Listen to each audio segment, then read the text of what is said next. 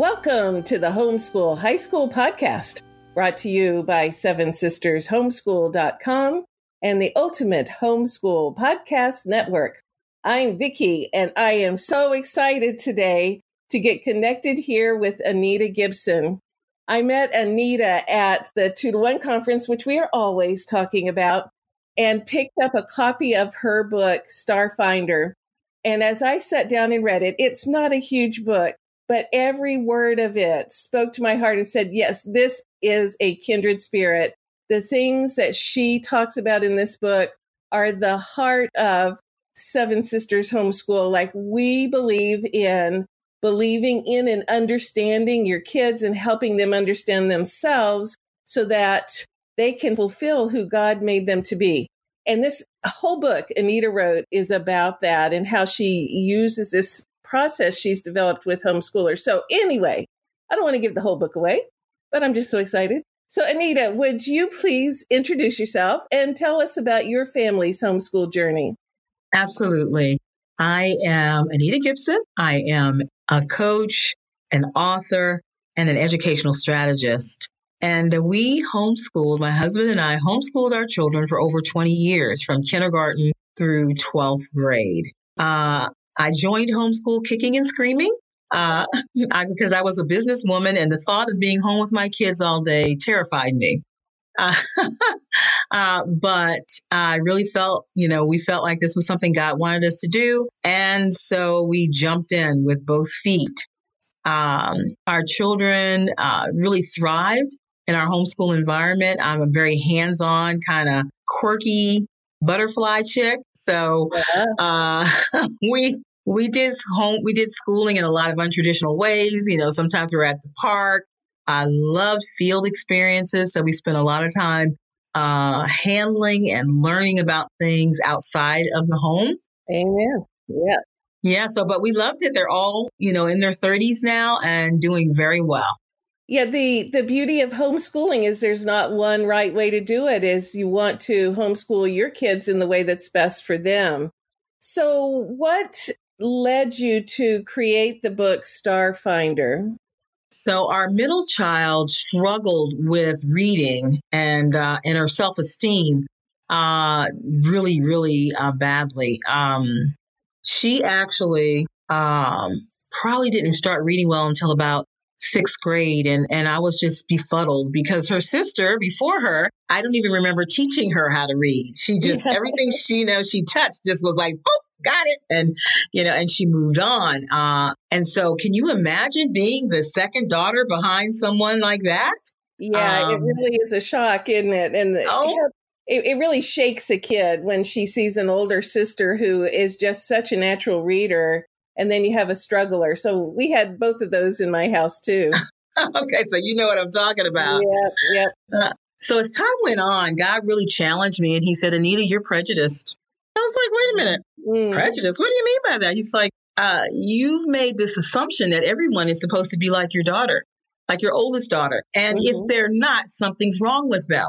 Mm-hmm. You have mm. got to change your view. You have not honored who I made Danielle to be. You've only compared her to Lauren. Boy, when God says something, he says it, doesn't he? Like, it's so beautiful. and I was like, what? And, you know, I had to, I had to be honest with myself and say, you know what? You're right. And so how do I fix it?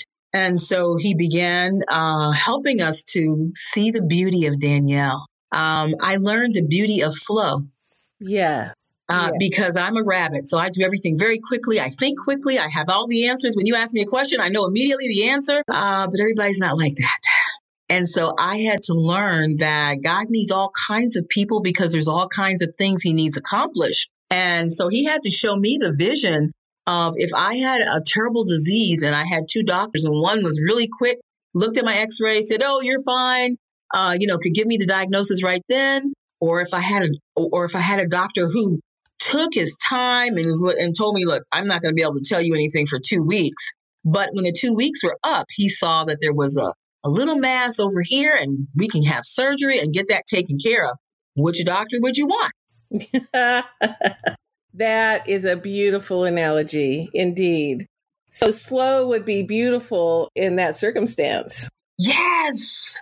And so I had to reprogram my brain to understand that she literally was created that way. And that every time, now, you know, she has to mature in that gift. So there are times when you have children that move at a slower pace. You have to teach them to stay focused and you mature it. But she was the finder in our house. If you lost anything, she could always find it because her mind moved at a slow enough pace that it just kind of went into her memory. Now, she couldn't tell you where it was, but she could go and find it. Mm-hmm. And so that is what kind of created this desire to write this book so that other parents would not make the mistakes that we made and then have to spend so much time rebuilding a self esteem, so much time really learning how to honor who God made that child to be.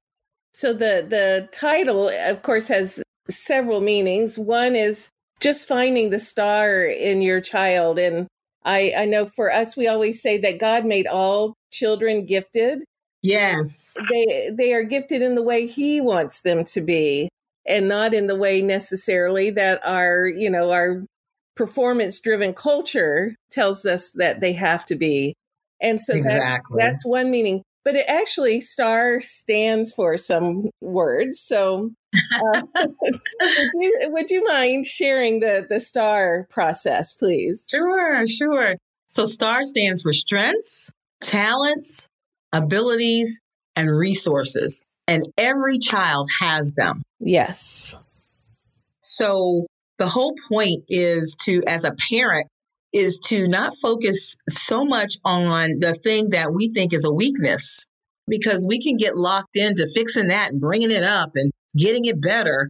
When if we flip and begin to find out their strengths, their talents, their abilities, and their resources, they would begin to see the beauty of themselves. And actually, that area that's weak, then there's not such a big deal to work on it because I got all this awesome stuff and all these awesome things I am over here. So then this area over here, yeah, I need to work on that. Let me pull it up. Uh, but what I tell parents is that a weakness will only, you can only get it to average. Yeah, right. So we spend all this energy trying to help people, you know, our kids do things uh, that we just needed to get high enough. If it's a weakness, get it high enough so it doesn't trip them, but spend all the rest of your energy on what they do well. Indeed. Yeah. And that's, you know, it, it is not a shame to have weaknesses. You know, that, you know, God made us with strengths and weaknesses, and the weaknesses keep us relying on God but yes. to, to, understand that those strengths are the things that God wants to work in and through us to accomplish some end, that's so important for young people to know. It is. And unfortunately, if the parents don't understand it, then we misinterpret for the student. And we end up, for that child, we end up making them feel like they're a failure, even though they've got this whole treasure chest of gifts and strengths that have not been developed. Yeah. And so what you do in the book is you have action steps for parents, like these, these little tasks for the parents to do to guide themselves and their young person through the process of, of discovery for their STAR. And uh, one of the things I really got a kick out of because I'm just, I do this myself periodically is to sit down and find their own star and start with understanding their own strengths. And um, yes, and and you talked about having them, uh, the parents themselves, take the Strength Finder test. So yes. a little bit about that. So Clifton has uh, Strength Finders tests for adults, for children, for teenagers, and for children. Where uh, once they you take the assessment, it kind of gives you your top 5 mm-hmm. areas that you really shine in. And I, I encourage parents to take it because sometimes the things that we're really good at, we assume others are as well. Say that again. That's that assumption. it can be big trouble. yes, we assume that the things we're good at that everyone is good at because we actually undervalue our own star. Mm-hmm. Mm-hmm. And so we just think, oh, this is just normal. Everybody should be able to do this. What's your problem? Why don't you get it? Right. When we don't understand, we're functioning in gift and gifting. Yes. Yeah. And, you know, if you don't have something to compare it to, you just assume. But the beauty of Strength Finder is to take the test and sit down and go like, oh my goodness, out of 30 different strengths there on that Clifton Strength Finder, these are yes. my five tops. But everybody yep. has a different combination of strengths created by God there. Exactly. And as you begin to understand that, you then begin to honor who God made them to be. It it was life changing for me. My daughter, our second born daughter, taught me about unconditional love mm. um, in a way that none of the other children could because I did not understand her. Mm-hmm. Mm-hmm. And I had to begin to see life through her eyes and then begin to create an environment in our home that supported, that encouraged, that honored who she was. And that that started for you understanding yourself, but also did you actually have her take the young people's version of Strength Finder at some point? Back then they didn't have it. This oh, is like uh-huh, that's true. Like 30 this is 30 some years ago. So you just had to do the work yourself. I did. I had to, we had to figure it out. But what we did was we just looked, it's, you know, it's not complicated. Uh, well, for us at least, we were able to look at what she liked and what she had a passion for and what she enjoyed. And it was animals. Everything at the end of the day turned up animals. She loved animals. She was the animal doctor in the neighborhood. If a bird fell out of a tree, they brought it to Danielle to fix. And if a turtle, they found a turtle in the neighborhood, they would, you know, bring it to our door. And so we visited the nature center quite a bit. Um, and she began to, uh, we, we put her in things at the nature center and we volunteered at the farm and, and we decided that she would be the only one in the house to ever have a pet. That's cute. So is that how it actually played out? Yes. Well, she and the other kids, of course, were, can we have a this? Come? No. Uh-huh. This is one, we had to find one thing that she shined in. Yeah. And then we had to protect that by saying no one else. Unfortunately, in our family, Danielle will be the one who, who has the pets. And let me tell you, I am not pet friendly, but we ended up with hamsters in our house that she was uh they were she was breeding them and and she did so well at it that she would take them to her and her dad because i had nothing to do with them uh would take them to the pet store and they would uh exchange them for bedding and food. She was just so good at it. Then she had rabbits and I mean, she her litters were huge. At one point, she had a litter of like 16 rabbits. She oh just, you know, like you know how some people are gardeners and they, they have that green thumb. Yeah. she had a green thumb for animals. That's um, good. And her esteem started to build. Uh, she began to have an identity. She began to read better because now I want to read about how to take better care of my rabbits. What do I need to do for my hamsters? And that that weakness just naturally began to build and increase. Yes. So the the what you did is your first strategy is taking some time to discover what your child is interested in, good at, to know their tendencies and their patterns, and yes, and, uh, and, and to like be a scientist about your child. Exactly. Yeah. Exactly we had one i had one child. A mom walked in my office one day because i also uh, help other parents with uh, homeschooling. And uh, so she had a review and she was almost in tears. She's like uh, you know my son i think he was like four or five he keeps breaking up everything in the house. And i, I keep telling him leave my stuff alone. And i look around and you know and there's something else broken. She's like i don't know what to do can you have any thoughts about what's going on? And I, I thought about it for a minute and I said to her, you know what? Let's try this. Go to the thrift store and pick out some things that he can break up to his heart's content and then put them back together, get a box and just put them in there. And, because what if he's an engineer? uh-huh. And he needs to know how things work. Yes. And so she tried that. And sure enough, he stopped breaking up her stuff. And he is now in 11th grade. He's been at college since 10th grade, already taking calculus and, and all of those high level courses and is on track to become an engineer. That is that's such a beautiful segue. So you you're in. I'm, I'm sitting here with your book because, uh, like I keep saying, I love this book. The third strategy is to think about what irritates you about your child. So this mom was irritated by her little one breaking things. Yes. And that, yes. to be able to see that that was an indicator of a future gift. Like, isn't that the best? That is just absolutely magnificent. That sometimes when we oh, look Oh. at things through God's eyes, He has something different to tell us besides just irritation. exactly.